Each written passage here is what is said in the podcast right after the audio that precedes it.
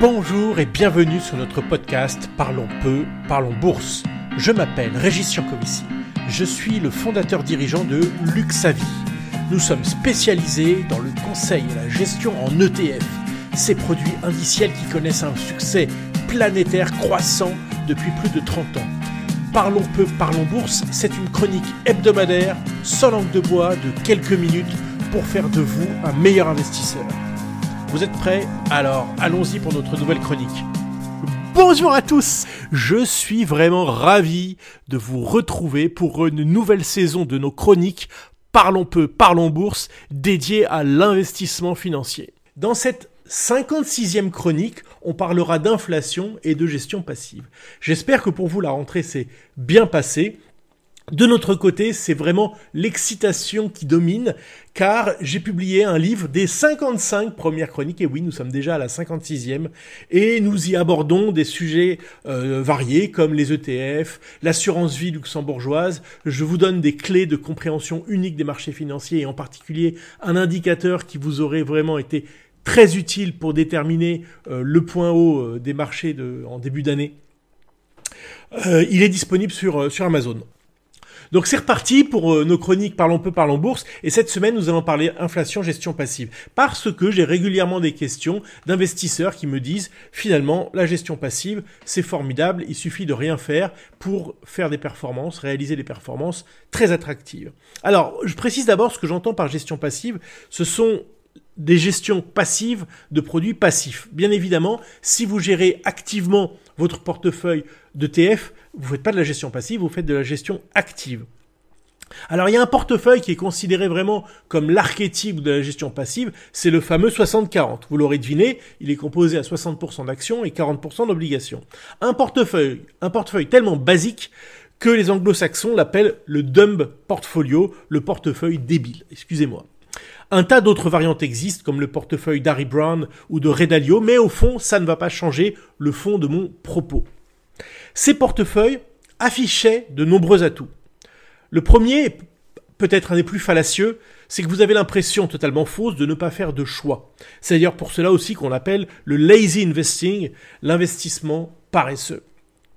C'est une grande simplicité de, mise en œuvre. Hein. Avec euh, euh, deux, trois ETF, euh, vous, construisez votre portefeuille et donc ce sont des faibles coûts. Il y a des ETF actions avec des frais de gestion de 0,05%. C'est vraiment formidable. Et surtout, les performances historiques ont été très attractives. En tout cas, elles répondaient à la demande de la plupart des investisseurs euh, privés, euh, en l'occurrence de faire une performance annualisée autour de 8%. Pas mal pour un portefeuille débile.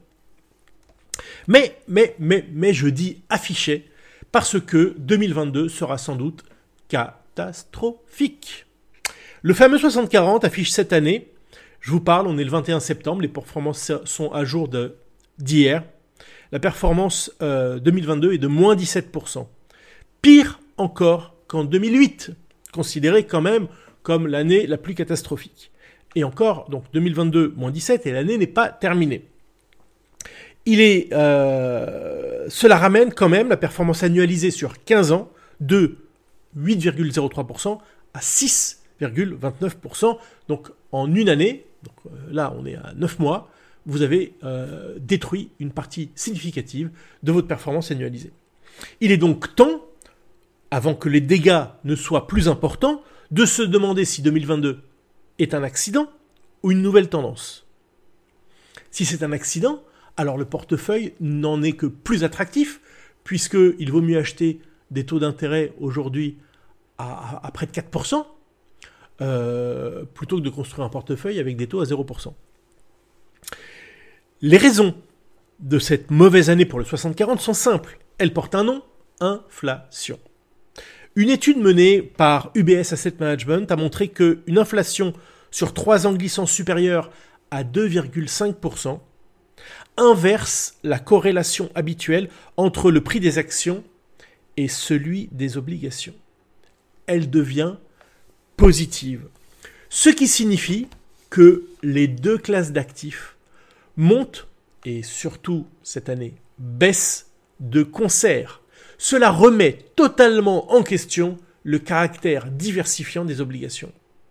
Je précise qu'une corrélation positive n'est en rien exceptionnelle, puisqu'en prenant un peu de recul, on s'aperçoit que cette situation a, prévalu pendant 32 ans entre 1966 et 1998.